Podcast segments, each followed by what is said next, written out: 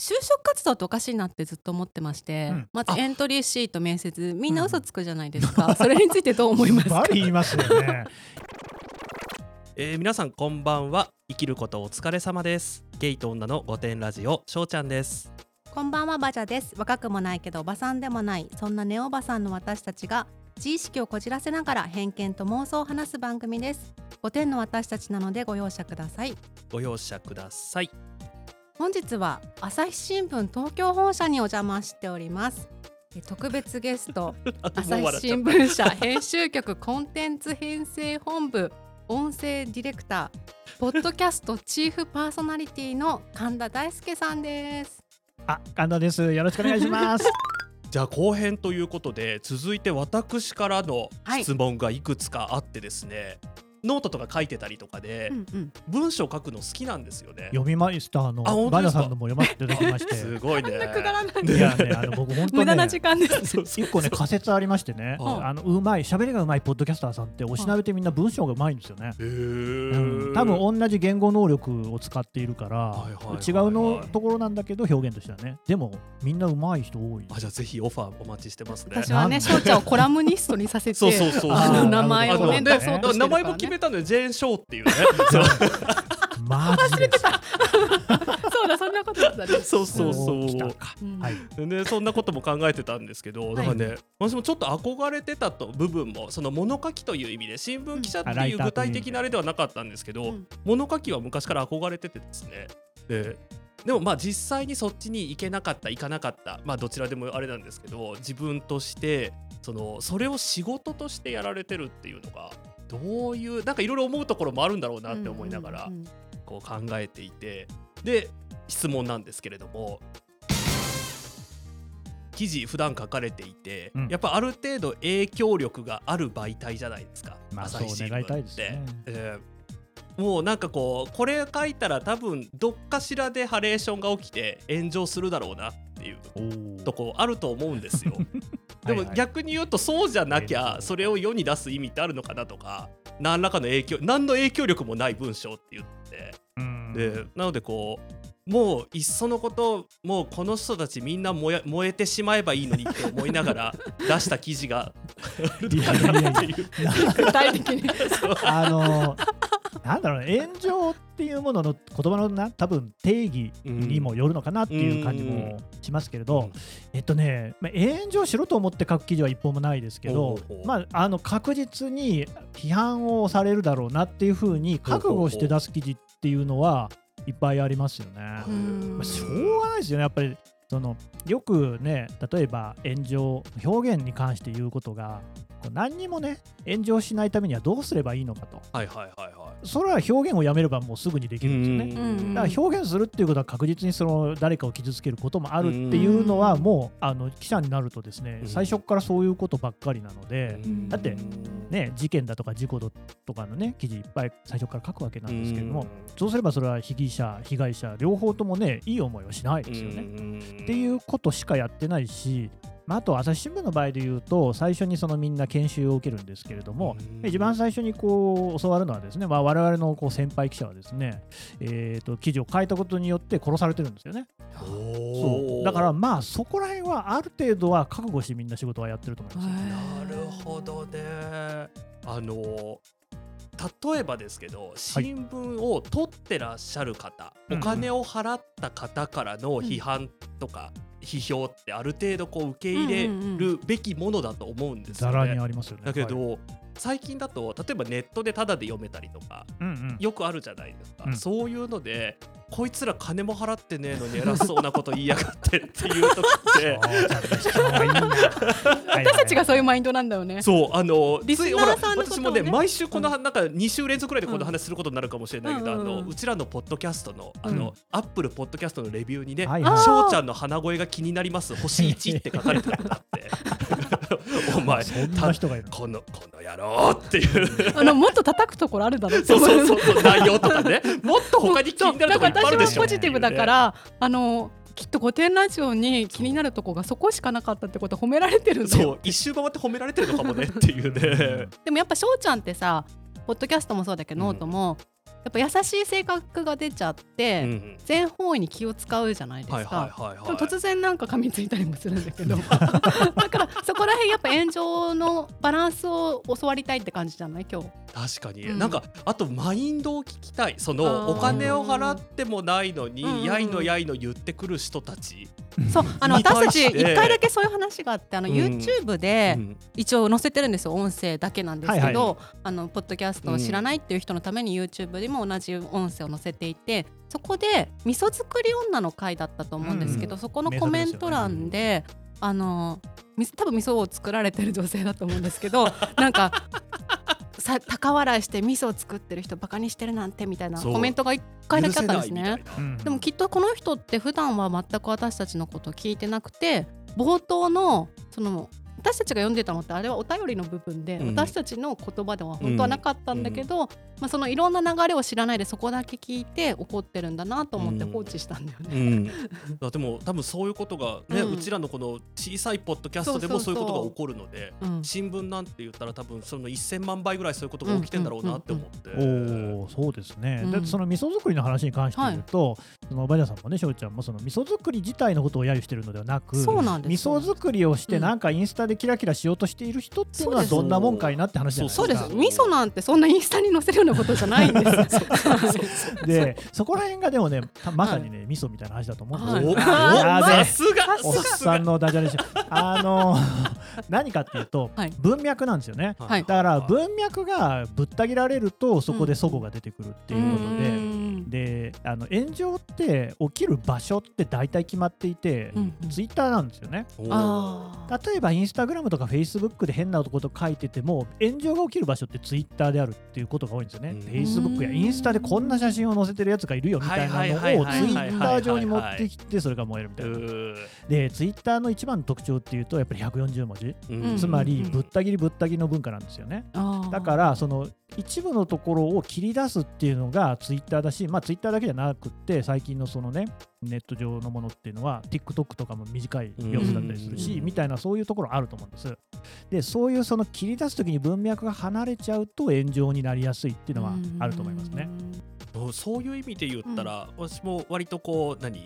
デジタルネイティブな世代ではあるのであのものすごい注意してるかもね。そうだうん。ねでもなんか御殿ラジオだからあんまり綺麗なこと言ってたもんね。っていうのもあるからね翔ちゃんは私はあんまり気にしないんですそけどう。翔ちゃんはすごい気にしてるよね。なんでだろうね。なんかだからその、うん。自分が逆に炎上した時に体制がないからかもしれないですね今の話をお伺いして。その自分がそのもし何か自分が言ったことでわーってなっちゃった時にもうなんか自分がその矢面に立ちたくないから。あ炎上したこともないのに恐れてるんだよ。ね。そう。あでもね昔あるの。あのねええ高校ぐらいの時にうん。ミクシーの、あのなんか2ちゃんのミクシーで見つけたこいつうざいみたいなスレに自分の URL を書かれたことがあって。何 ポエム？そのポエムとかね、そう。ね、でもじゃあその、そういうあのごめんなさいもう一回じゃあ質問に戻りますけど、あのお金払ってないユーザーからの意見ってどうですか？えっとねうーんとこれもねいろいろな面があっていやあのなるほどなって思うこともあるし、うんあとやっぱり最近はですねそのかなり仕組まれた炎上みたいなのも多いなっていうふうに思ってるんですよおね。ーつまりあの誰かが犬笛みたいの吹いてこいつを燃やしてやれピはいはいって言ってはいわーって人が出てくるみたいなやつね。なんでそのなんかその学術論文なんかの世界の話でも実際に炎上に関わる人ってネットユーザーの中でもめちゃくちゃこうごくわずかの人なんですよね。うんそのごくわずかの人がいろんな炎上に関わってるっていう。そうそうなんで、まあ、そこはですねちょっとこう特殊な人もいるっていうこう意識はいつも頭の中にないといけないなと思ってるんですよね。なるほどね。そうそうだ朝日新聞さんにもなるとね敵がね多いから。多いでしょうがない。まあ、無料だからだからでないとかっていうところはあんまり線引きはしないですかね。なるほうどね。ん私はすごい線を引いちゃう。聞いちゃう そこら辺ね私たちはちょっとねあのでもそれ本当思うのはやっぱり有料にした瞬間にやっぱりそういうこうなんかよくわかんない炎上っていうのはなくなるっていうところありますよね。あーうん、そそうなんですよ。有料お金払ってまで読んでくれる人、うん聞いてくれる人っていうのはうんおそらく、まあ、そういうマインドにはならないのかなっていうところはあって。ただこれ今結構そのウェブのシステム自体が広告を媒介にしてねできてるでしょ。うんだからどうしても無料で出して広告で収入みたいなシステムがあるから、難しいですよね。あでもね、ポッドキャストはね、やっぱり炎上しないんですよ。あ本当ですか？私新聞、ポッドキャストまあ、ほとんど炎上することないですもんね。うん。で、これって何なのかなと思うんですけど、やっぱテキストが炎上するんですよ、字にすると。だから、ー。御殿ラジオもうん。あの文字起こしとか全文した瞬間燃えると思います。よ。あ あなるほどなるほど。誰もしないでほしいねねファンの方本当だね。ねもしいらっしゃったら。ファンの方がね良かれと思って文字起こした瞬間に炎上っていうね。うん。そこもでもちょっと面白いですよね。なんでテキストになると燃えるのかっていうのもね。その辺でちょっと炎上の経験がないからもうちょっとちょっと考えてみたいですね、炎上に関してじゃあ。うん。でもやっぱり新聞で見るのとポッドキャストで聞くことって、うん。もし同じことでも全然違いますもんね。うん。だからやっぱ字って怖いね。確もうノートやめようか。ノートやめようか。もう字はね、やっぱねね、切り出しやすいんですよ。コピペとかすごいしやすい。音声ってコピペっていうの難しいし、だから自分で書き起こしてからじゃないといけないでしょ。確か。にそんなんめんどくさいじゃないですか。炎上させてやりたいような嫌いな人のことそんなにね熱心に書き起こしますかねっていう。時間もかかりますしね。そうそう。うん。っていうのはひょっとしたら一個あるかもしれないですね。ポッドキャストでよかったね。ねえ。はい。あの じゃあ炎上ついでにうん。うん。もう一個次の質問なんですけど、仕事としてまあちょっと言葉を選ばずに言うと偉そうなこと言わなきゃいけない時、はいはい偉そうな記事を書かなきゃいけない時ってあると思うんですよ。うんでも例えば私だったら「えなんか私こんな偉そうなこと言ってごめんなさい」って思いながら 多分それをねあのあしょうちゃん向いてないのかも。そう向いてない。ななれなかったのかもしれないね。ねだからそう例えば私が語る仕事論とか多分自分で作ってたら笑っちゃうと思うんですよ。なるほどなるほど。そうだ、はいはい。でもそういうのをこう会社として求められてやんなきゃいけない時って多分あると思うんですけど、そうですどうし若い頃とかねそうだよね。おーいや僕もだからあの海外で特派員っていうとイランっていう国のですね首都のテヘランってところにいてテヘラン支局長なんですよ。偉い。でもうだから着任した瞬間からですねお前はイランのことは何でもこう知ってるっていう体で記事は書かなきゃいけないわけですよなわけないんですけれども、うんそうですね。でもそれはもうしょうがないっていう感じですかね。うんただまあやっぱ勉強はめっちゃしますよ。イランもう行くのは分かってるわけだからそこは一応歴史からあとだからね難しかったのがイランって核開発をやってる国でうん核兵器持ちたいんじゃないか疑惑があるんですよね。はいはい。そうするとやっぱりねその核兵器ってしかしどういうメカニズムで爆発するのかなとかっていうのも一応勉強しなきゃいけないんですよね。みたいなのはやっぱやるかな。なるほど。あだからあれかもね。あの前にちょっとラジオの中でもお話ししたことがあるんですけどうちらこう5点だからなんかお便りである程度放送した後に来たのがなんかもう何？何にも頑張れませんみたいな何にもやりたくありませんみたいな、うんなんかざっくり言うとそういうお便りが来た時にうん5点だからうちらも5点な自分を認めて頑張ってないわけではなくて5点な自分を認めた上でだからこそ残りの95点埋めるために人より頑張ろうねっていう風にうんやってるみたいな話をしたことがあって、うんちょっとそれにねそう5点だから何もやらなくていいというわけではなくて5点だからこそ努力をしないといけないそうそうそう、うんうんうんだからその与えられた肩書きに見合うように努力をされてたっていうことかもしれなないんかね逆逆っていうかあのもう僕も本当仕事したくないんですよ。全くしたくないんですね。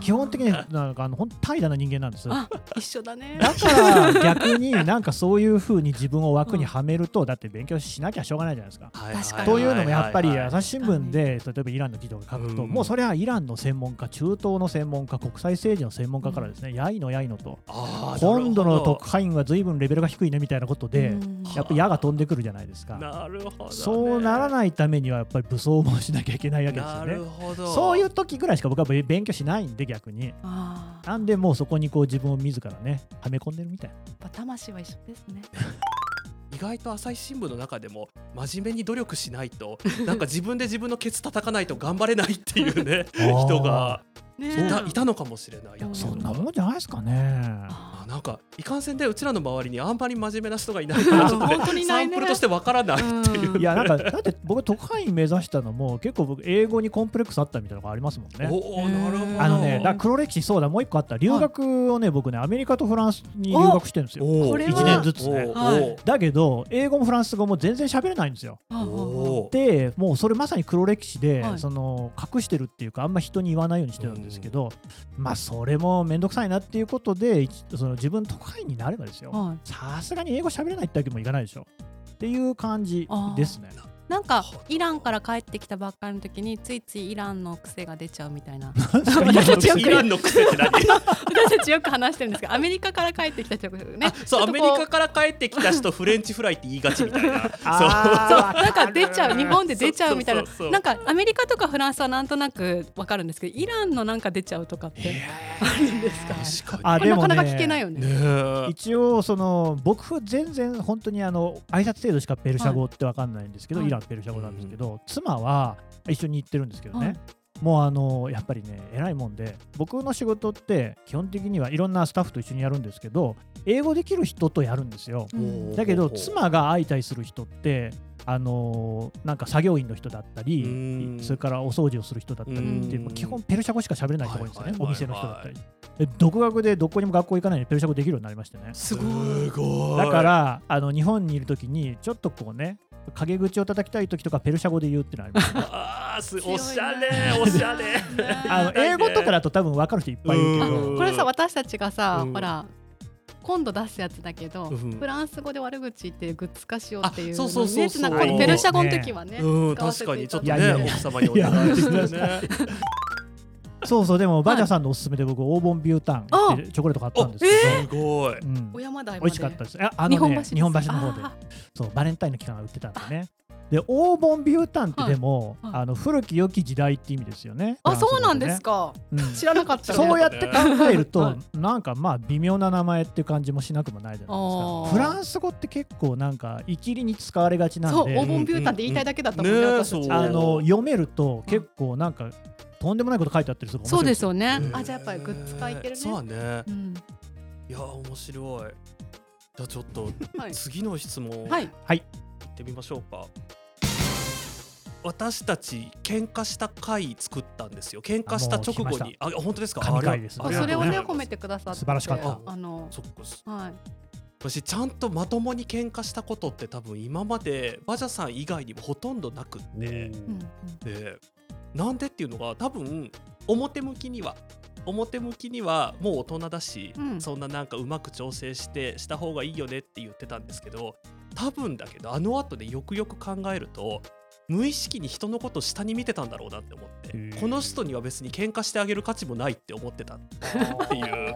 そうだったんだ。そうっていうことに気がついてだあからそれはねちょっとね自分の中でもすごい気づきだったなっていうふうに思ってて、うんうんなんかこうある程度衝突することって必要なのかなっていうふうに思ったんですよね。で衝突をする仕事で例えばその、まあ、先ほどもお伺いしたように記事を書いて必ずどっかから何らかのリアクションいいリアクションも悪いリアクションも含めてくるっていうことを踏まえた上で多分やられてると思うんですけどここだここはもう何らかの悪いリアクションが来ることをが想定されたとしてもそれでも自分はこれを世に出すべきなんだって思ってやってらっしゃったこととかってありますか？何か。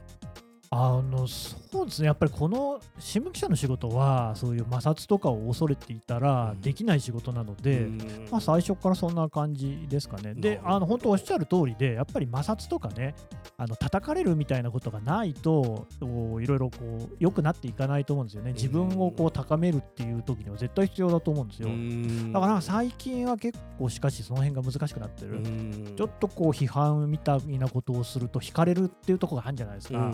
うん。それ難しいなと思って、であの人に言うべきかなって思う時にもこう自分でももう全部い言わないですもんね。うん。そうやって考えると本当に欲しい批判はもらえていないのかもっていうのも思うんですよ。なんあかどうしていきたいとかあります、うん。そのなんかこう例えばじゃあ会社内だったとしても何かこう例えば指導したいっていうのがもうそれはパワハラですとかっていう時代になってきてるじゃないですか。そうそうそういうのをこうよりねこう言葉を扱うプロとしてどういうことに注意をすれば正しく炎上できるのかなっていうのとかうん。何かこう気をつけてることとかね。そうですね。だから本当に今僕まあ年もあるんでしょうけど46とかっていうね。やっぱ注意されることってほぼないんですよね。なるほど。陰口は言われてると思いますけれども面と向かってこう説教される機会ってのはまずないですもんねででもないものはしょうがないんで自分からそのなんか何かしら探すしかないのかなと。でいや炎上しに行くって意味じゃないんですよ。うん。そうじゃなくってなんかこうそれこそ僕ほんとポッドキャスト最近めちゃくちゃ聞いてるんですよ。そうすると世の中にはこんなにねいろいろなことをね考えてる人とかあとこういうこう風にものを見てる人さっきのね、街路樹の話じゃないですけどうん。みたいなのをもらってなんか自分をこうぶん殴るっていうね。しかないかなっていうやっぱねそのね女は街路樹っていうのが本当にね あそうかっていうあの目から鱗っていうのは本当陳腐な言い方だけどそういうのがでもねポッドキャスト聞いてると僕じゃない人僕があんま合わない人の価値観もらえるからすげえいいっすよね。なるほどね。バチャさん聞いてみたいことが。はい、あの私は、まあ、社会人経験というのはないんですけれども社会人経験と会社員になったことがないんですけど 社会人ではありますよね。はいはい。あの社会には出てるんですけどはい。あの就職活動っておかしいなってずっと思ってまして、うん。まずエントリーシート面接みんな嘘つくじゃないですか、それについてどう思いますか？バリ言いますよね。嘘ね、うん。嘘神田さんは嘘ついたりちょっと思ってみたりした経験はありますか、モールいや、うん。あの基本的に新聞社とか通信社とか、要するにマスコミですよね、はい。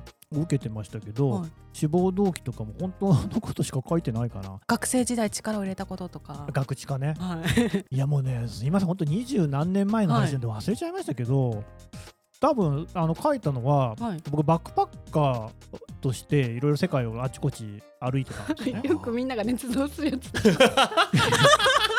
それそれ。しかもね、僕らの時には結構ね、もう猫も杓子もみたいなとこあって、それこそね、サル岩石、ユーラシア大陸横断とかもあったし、まあ、あの深夜特急みたいなね、うん沢木幸太郎みたいなさん、沢木幸太郎さんのね、作品とかもある。で、でも、だからそれであのいろいろ世界行って、例えばセルビア行ったら、当時ユーゴスラビア紛争っつってね、うんバンバン内戦やってたんですけれども、セルビアって基本的にね、ヨーロッパ、あの西側から見ると悪者なんですよ、うんロシアに近いし。だけど、実際にセルビアに行ったら、セルビア人ってめっちゃいいやつらで、みたいな話とかを書きたいですみたいなこととかを書いてるから、あガチの場所にね行かれてて素晴らしいねですね。素晴らしいね。結構別に偽物はねみんなアメリカとか行くから、ね。そうそうそう。だしね最悪ね韓国に一回行っただけでバックパッカーで。そうただ荷物が少なかった。そうそうそうそうそう。そう。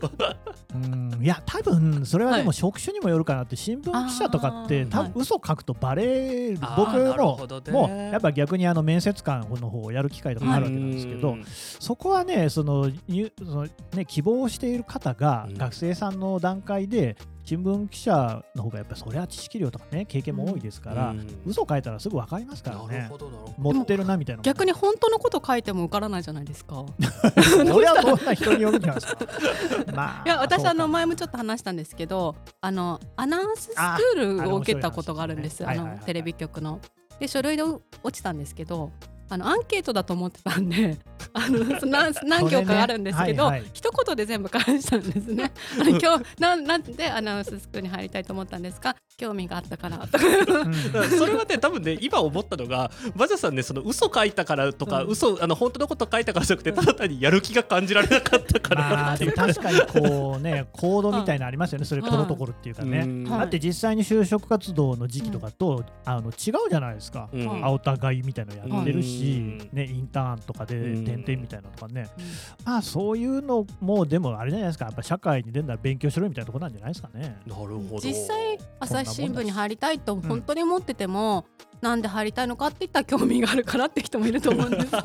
いやまあでもそれさすがに記者になるやつが 興味があるからだけではちょっとやっぱ僕もそれはダメだよっていう話になるかな。どう興味あんだっていうね具体な的にるほ言ってもらえねどねやっぱりほら言葉にするのが仕事だからさ。そうそうそう。多分そういうことだよねとりあえずね。そう。でも学生時代力入れたことが例えば本当にくだらないことだったりとかしたら、ま評価はされないわけですよね。いやそんなことないですよ。くだらないことをめ、面白く書けたら全然いけると思いますよ。うんなるほどなるほど。それはだって逆に記者としてめっちゃ出力あるってことですから、えー、あなるほど。くだらないことを素晴らしいように書けるってことですね。うん、あじゃあ嘘をか嘘というか盛ることも才能の一つ一つっていうことなのかもねもしかしたら。確かにそれは文章を巧みに書けるのって盛るっていうのとちょっと似てるかもしれそうでないですすね。よね。うん。確かに確かに。さっきちらっとプロトコルがっていう風なおっしゃり方されてましたけど、はいはい。そのだからそのいわゆる就活ビジネスっていう意味でプロトコルを作って儲かってんのってリクルートとかじゃないですか そういうのとかってどう？本当面白いっすよね。この辺なんですよ。だから私はずっと言ってるんだけれども、こうあの普通に芸能人とか言えるわけないんだから。ちなみに私プロトコルが何か分かってないから。まあなんか決まり事みたいなこと決まり事で。はいはいはいはいえなそれを作ってるからまあそうですよね。だからそれで儲かってる人たちがそれで儲かってる大人がいてそれに合わせなきゃいけなくて苦労してる学生がをいっぱい生み出してるってはいうこと。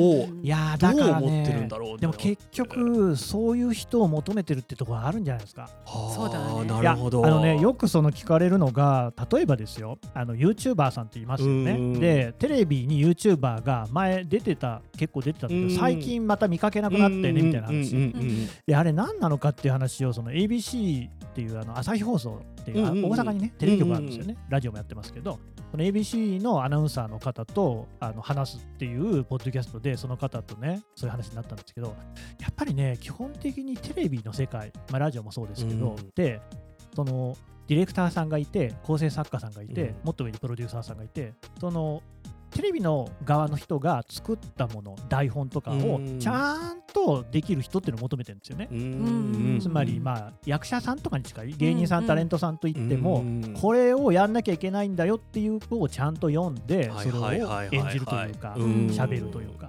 だけど、YouTuber さんたちっていうのは全部自分でやるじゃないですか。うんもうどういうふうに編集するかとか、うん何をやるか、企画から何から全部自分でやってますよね。うん自由な発想でやる人たちだから、その台本通りにはやっぱりできないし、やる必要もないじゃないですかう。んでそれが多分就職活動も一緒で会社員になるためにはそのテレビに出るタレントさんみたいな人の能力が必要でう。んうんでなるほそこが向かない人はアーティストとかフリーランスとかの方に行くのかなっていう。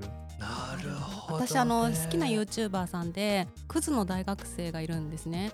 あの割といい大学に通ってるんですけど まあ、はいはいクズ、まあ、ずっとお酒を飲んでギャンブルやってるような方なんですけど、まあ、10万人以上登録者がいるんですけど今ちょうど就活されていてあの全滅みたいなのでねどうにかね朝日新聞社さんみたいなね、うん。大きい会社に入れたらいいな あと 使えないよねそんな子ででも。人気がすごいんだよ。新聞社だと本当にあの一番そこら辺は寛容かもしれないですよ。じゃあぜひだって僕も あの大学6年行ってるんですよ。ああの4年で卒業できるとこを6年別に大学院に行ったわけじゃないですよ。留年されただらだらしてるんですけどあそういうふうに留年したり浪人したりで年いってても一番あの門戸広いのは大体30歳ぐらいまでは新卒だと全然いける。じゃあそのクズの大学生さんも今二流しそうなんですけど。ぜ 全然大丈夫。ひね朝日新聞一番さんをあの向いてますし。むしろコメントにしとこうかな。あこのポッドキャスト聞いてくマウンださいティングっていうことで言えば逆にそのストレートで入ってくることの方があ。あ何をしてないのねみたいな感じのマウンティングがあるかも。つまらない人間みたいな。まあねそこまで言わ私ないんかなですけど。全部単位取っちゃった。全然ねまあ簡単な大学でしたからね。つまらない人間ってまあまあまあ。ねでもそういうのはあるかも。あー。なるほど。よかった。私留年してて。思ってるいわゆる朝日新聞みたいな朝日新聞だけに限らずですけど大きい会社で働いている人うんってもっと従順じゃないとそういうとこで働けないと思ってたら思いのほかこういうなんかなんかって言っちゃったけど。あのね結構朝日新聞は本当にあのなんか会社員前としてない人は結構多いですよ。ノブ氏みたいな。ー。僕ももう、まあ、僕はまあいいサンプルじゃないと思うけどもう10年以上前から会社はもう半分辞めたつもりでいますからね、まあ、いつでもあの辞めてやると思ってますし一方で、まあ、朝日新聞がこう、ね、僕の能力を必要とするんであれば、まあ、そこは働いてもいいかなってなるほど、ね、逆に最近はもう朝日新聞社っていうのは顧客だと思ってますから朝日新聞社さんが欲しいコンテンツっていうものを作っていこうっていうようなね。えー朝日新聞さんのポッドキャストの方でも古典ラジオ出演させていただいておりますのでぜひお聞きください。本日は神田さん朝日新聞社さん本当にありがとうございます最後までお聞きいただきありがとうございました。ぜひ番組のフォローお願いします。ブログを週2で更新しています。ゲイと女の御殿マガジンで検索してください。ツイッターではハッシュタグ5点ラジオで感想などのツイートをお待ちしております。それでは今回もご容赦ください